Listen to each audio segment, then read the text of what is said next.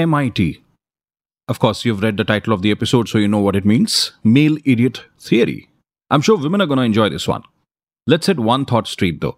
I'm just stating what the studies reflect. So if you love being an internet troll telling people how they should live their lives and what they should think, believe, and say, please ignore this episode.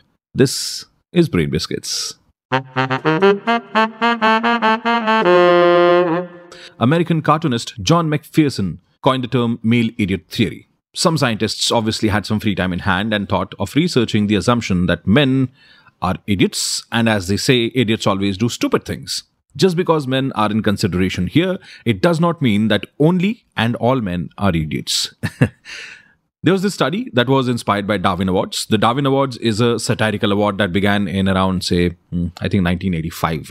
They celebrate people who have supposedly helped human evolution by removing themselves from the gene pool by their own acts, such as death or sterilization. Truly inspiring, funny, and a bit grim at the same time.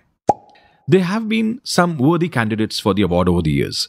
There was this man who hitched a shopping trolley to the rear of a train only to be carried two miles to his death before the train could stop.